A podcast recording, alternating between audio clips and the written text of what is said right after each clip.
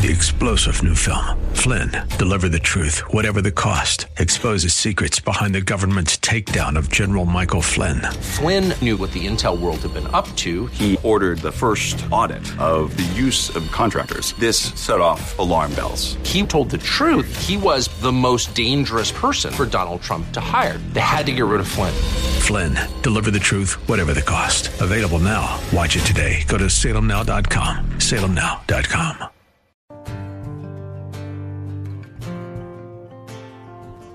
Hello, and welcome to In the Word, a ministry of Calvary Chapel of Orlando. We hope that God speaks to you today as we continue our study, verse by verse, chapter by chapter, with Senior Pastor Will Ramirez in the book of Luke.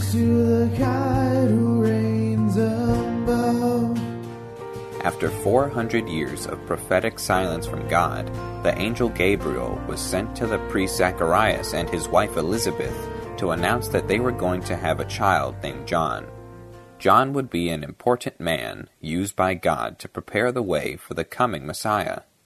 Gabriel then went to Mary, a young woman who God had chosen to be the mother of the Messiah that was prophesied about hundreds of years earlier. Mary was initially startled at the news, but then was willing to be used by God, excited to see what the Lord would do. Mary was excited about the news and went down to visit her cousin Elizabeth. When they saw each other, Elizabeth declared and confirmed to Mary that she was carrying the Messiah in her womb. Mary spoke of God's greatness. We continue looking at what Mary said of God's greatness as we join Pastor Will in Luke chapter 1, verse 47. Now, she explains in verse 47 that her spirit had rejoiced in God, her Savior. Our spirit's a little bit different than our soul. Our spirit is the part of us that fellowships with God. See, when Adam and Eve sinned, the Bible says that they died spiritually like that. That's why the Bible says we're dead in trespasses and sins. People say that. I never understood that. What do you mean I'm dead in trespasses and sins? I'm walking around, you know? I'm obviously alive. Spiritually, I am dead in trespasses and sins. My spirit, the part of me that has a relationship with God, is dead. There is no relationship. Now, when I give my life to Jesus, I put my faith in what he did for me on the cross. I turn from my own life to live for him. The Bible says I'm born again or born from above. I'm spiritually born. And so my spirit, God, supernaturally brings it back to life where now we have a relationship again. Now, in that relationship, that's the part of me that wants to please God. One writer described our spirit as the highest, deepest, and noblest part of our humanity, the point of contact between God and man. My soul receives input from my spirit, but it also receives input from what? My flesh. My flesh is the part of me that appeals to my carnal nature, the things that don't please God. Like you look out, you say, Lord, I, I know I'm on a diet, but could I have one piece of cake this morning because I got goodies out there? And the Lord's like, you can have one. But then the flesh is like, hey, what's wrong with two? Or three. And of course, the Lord's going, one is enough. And then the battle's on, right? The battle for the soul is on because the flesh wants one thing, the spirit wants the other thing. My soul receives input through my flesh, which appeals to my carnal nature, and it receives input from my spirit, which appeals to what pleases God. When Mary first heard this news, her spirit was overjoyed at it, that she would give birth to her own Savior. You know, when she says here, and my spirit has rejoiced in God, my Savior. Here again, Mary admits, I need to be saved. He's my Savior. So the idea here being, she says, my spirit rejoiced in that. But the flesh was like, what are people going to think? I don't know if this is a good idea. And so when she hears this encouragement from Elizabeth, she takes it to heart. And in her soul, she decides, I'm going to listen to that.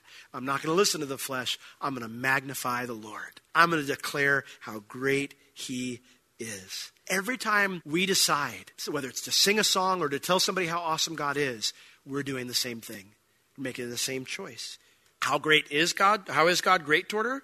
Well, in so many ways. And in declaring all those ways for us today, Mary's going to share with us six reasons why God is great. So, beginning in verse 48, reason number one. For, because he has regarded the low estate of his handmaiden. For behold, or check this out. Anytime you see the word behold, that's what it means. Check this out. From henceforth, all generations shall call me blessed. The first reason that God is great is because he regarded her low estate. Now, the word there, phrase regarded, means to take special notice of something. God took special notice of her humble position. While I'm sure Mary was a nice, beautiful young lady, Truth is, she lived in a backwater village and she was engaged to the town fix it guy. That's what the word carpenter means. He was a town fix it guy. When stuff broke, they brought it to him. Granted, you know, that may be glorious at some point in time in our history, but back then it was not glorious. So there is nothing that would ever call attention to Mary as an individual. Tons of people lived in Israel and didn't know who she was, and many of the people in her own village didn't think anything special about her. And yet, even though no one else took notice of her, guess who did? God did. He took special notice of her. And because of the special notice God paid to her, people throughout history are going to call her amazing. I mean, we think about it. We're here talking about her today. Someone that, if you were to think, pick the most backwater place in Central Florida, I'm not going to name it because I do that, and then someone always comes up and goes, I'm from there, you know? So I'm not going to mention Bithlo this morning. So. But the idea here is that God took special notice of her. That's what makes God great, because He takes special notice of all of us. He knows you intimately. He knows all the things that make you tick, like things that no one wouldn't be special to anybody else, they're special to Him. He knows you individually. Me and my son were talking this morning about snowflakes because I, I, mentioned to him, I said, Yeah, it might snow in North Florida because we were looking at how cold it was in the car and the heater wasn't you know, getting it done quick enough. And Dad, it's really cold. And he said, A little bit more and it would snow. And I said, Yeah, it's snowing, I think, in North Florida right now. And he's like, What? That's crazy. And then he asked me, He said, Dad, is it true every snowflake's different? And I said, That's what I've heard. Every person's unique. None of you are just another name or number to God. None of you. He takes special notice of you. And so, do you know that? And do you know that He wants to do special things in your life just like He wanted to do in Mary's life? See, that's just a part of what makes Him so great. He takes special notice of us. Secondly, in verse 49, also because, for he that is mighty has done to me great things, and holy is his name. The phrase there, mighty, it means to be able, capable, competent. God is the most competent person out there. You ever had somebody come by to do work on your house and they're not competent? And then you're just like, this is not going to go well. You know, it's just not going to go well. Or you, you have somebody that works for you and you hire them and you go, they are not competent. They're not going to be able to hit the ground running. They're going to need to be trained. You know, they're not skilled in this area yet. God is the most capable person out there. He is fully capable, fully able, fully competent. And the one who is mighty, she says, the one who can do anything, he has done to me great things, she says. Now, you might say, well, that's just redundant. God's great and he does great things. But the word great there means surprising things important things. See, God, He did something that no one would ever picked Mary for. No one would have ever thought He could do something like that, and yet He did. He did. He picked the most unlikely person and put one of the most important responsibilities upon her to be the one that would carry the Messiah. God is great because, as she says here, holy is his name. The word holy means something that's distinct, divine, set apart, different than us. See, God is great because He's one of a kind. He can pull off anything, which means He can use your life no matter how insignificant you think you are. Do you believe that? Not just that He sees you as special, not only that He wants to do special things, but that He can pull them off. Because no matter how small you are, no matter how incapable you are, He is fully competent and capable, and He can do it through you. God is great because He can do things nobody else can. See, God isn't like us. He's way better. I remember there was a guy I went to school with, and he had an amazing voice, and he's trying to teach me how to sing. And I can hold a tune, but he's trying to teach me the proper way how to sing. And he talked about the diaphragm and stuff, and I'm not going to try to explain it because I could never understand it and still can't. I've had people are like, here, let me put my hand in your belly, and all it does is tickle me. So it doesn't work. I am not competent in that. And tell me and say, I can make you to sing like this, and I'd be probably not. But God could. He isn't like us. He's far better. No one would have guessed that God would use Mary. And if you told everyone, they'd have said you were being absurd. That's a dumb idea, Will. And yet, God, He surprises us. He chooses regular people to do great things, to do important things. I think of the fact that God chose to give me one of His daughters to love like Christ loves the church. That He gave me four kids to mold and shape and train up in His ways. Me! Me of all people. And there are times when it's painfully clear that he probably shouldn't have given me the job. But he did. And lo and behold, I have a 20 year old that's still alive. And the other ones, they might make it there. See, God isn't like us, He's way better. And He chooses regular people like you and me to prove it. He is great because He can do things nobody else can. Most people would have figured that God would choose a political or religious leader. That would make the most sense, right? But God has never used people because they've earned it. And it's the same is true for Mary, which is the third thing that makes God great. He's merciful. Look at verse 50, what she says. And his mercy is on them that fear him from generation to generation. This is the way he's always been. He has always done things out of his mercy. You've heard me describe the difference between mercy and grace before. Grace is getting what you haven't earned. Mercy is not getting what you deserve. Frequently with our kids, they'll come to us. We have our rules in our home, and if they cross those boundaries, we'll say, What's the consequence for that? Because it's very clear, and they say this. When we see that they're broken and they're contrite, there'll be times when we'll tell them and say, Listen, God shows us mercy, so we're going to show mercy to you too. We're not going to give you this consequence this time because we see that you're contrite. We love you, and we're just, we want to be good to you even though you don't deserve it. God is the same way with us. He's merciful to us. But there's another definition I found for the difference between grace and mercy this week that I really like. And I want to share it with you. They said this Grace takes away the fault, mercy removes the misery.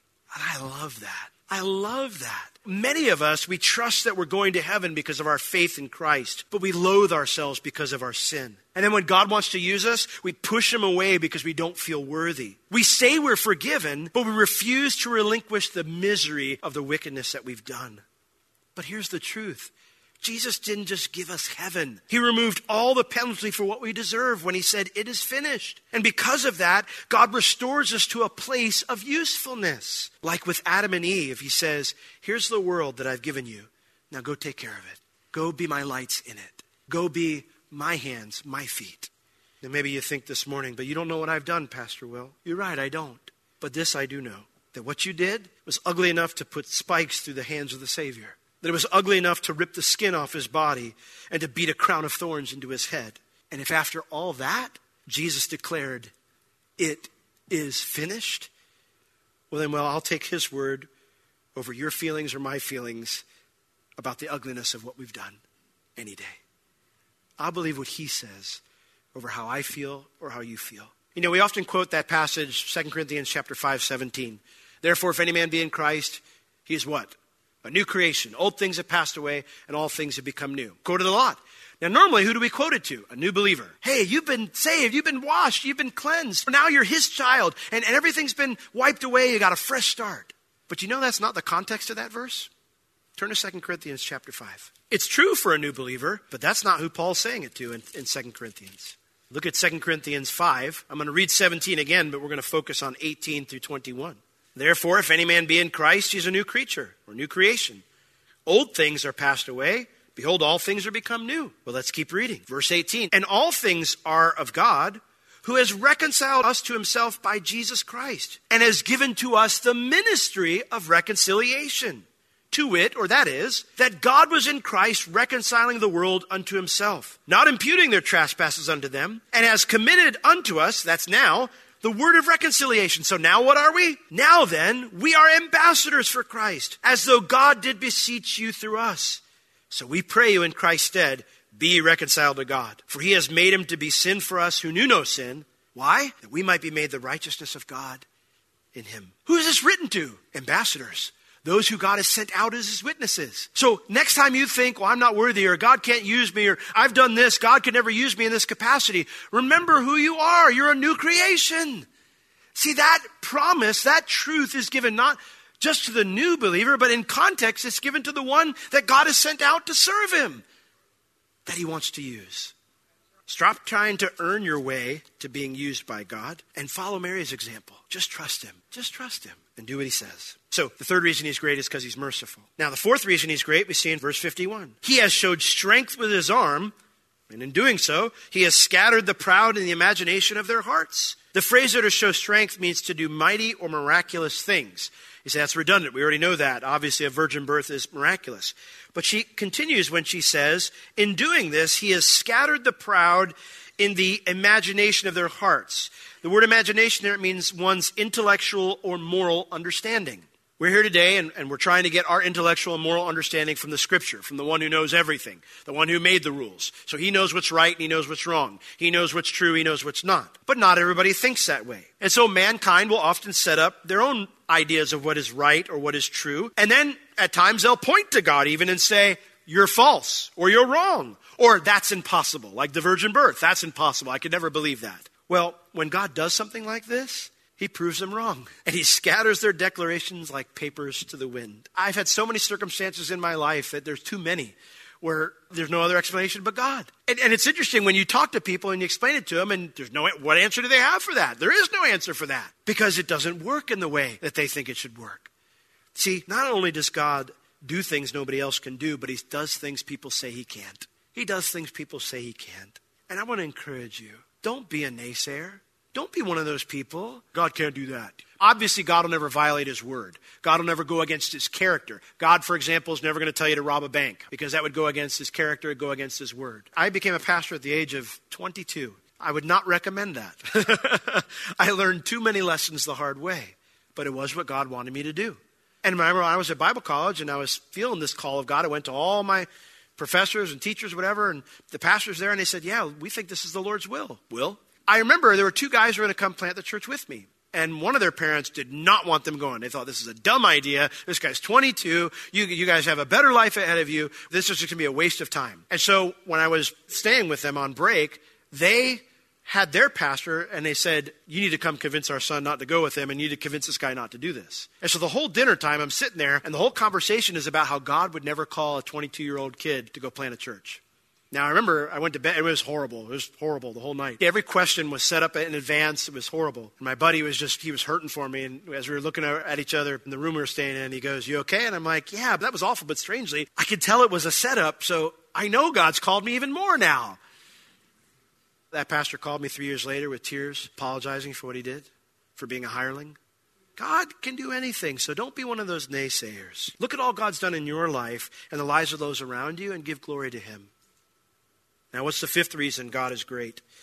We know He's great. We'll look at verses 52 and 53. For He has put down the mighty, these are the rulers, the officials, from their thrones, their seats, and He's exalted them like Mary of low degree.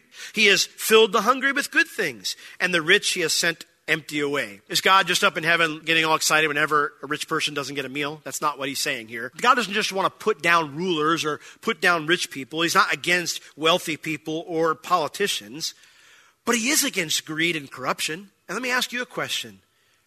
Don't we see too much of that? It's been that way all of time. And don't you long for a day without greed and corruption? Listen, I'm so glad that God doesn't leave us to ourselves. That he just just look and go, man, you guys are a mess. I'm not coming down there to fix it. But instead, he came to our world and he lived in our midst and then he died for us. And someday he's coming back to rule and reign over us to fix this mess. Aren't you glad for that? I'm so glad God doesn't leave us to ourselves. That's the fifth reason He's great. He has every right to abandon us and just be like, you know what? Forget it. Jesus, when He was on the Mount of Transfiguration and His Father said to Him, You're my beloved Son, you've done everything I asked you to do in saying that, the comment is also, the commentary is, but nobody else is. Nobody else does anything I ask him to do. And at that moment, Jesus could have walked into heaven and said, It can be done. You're perfectly just to just wipe them all out, God. And what did Jesus do?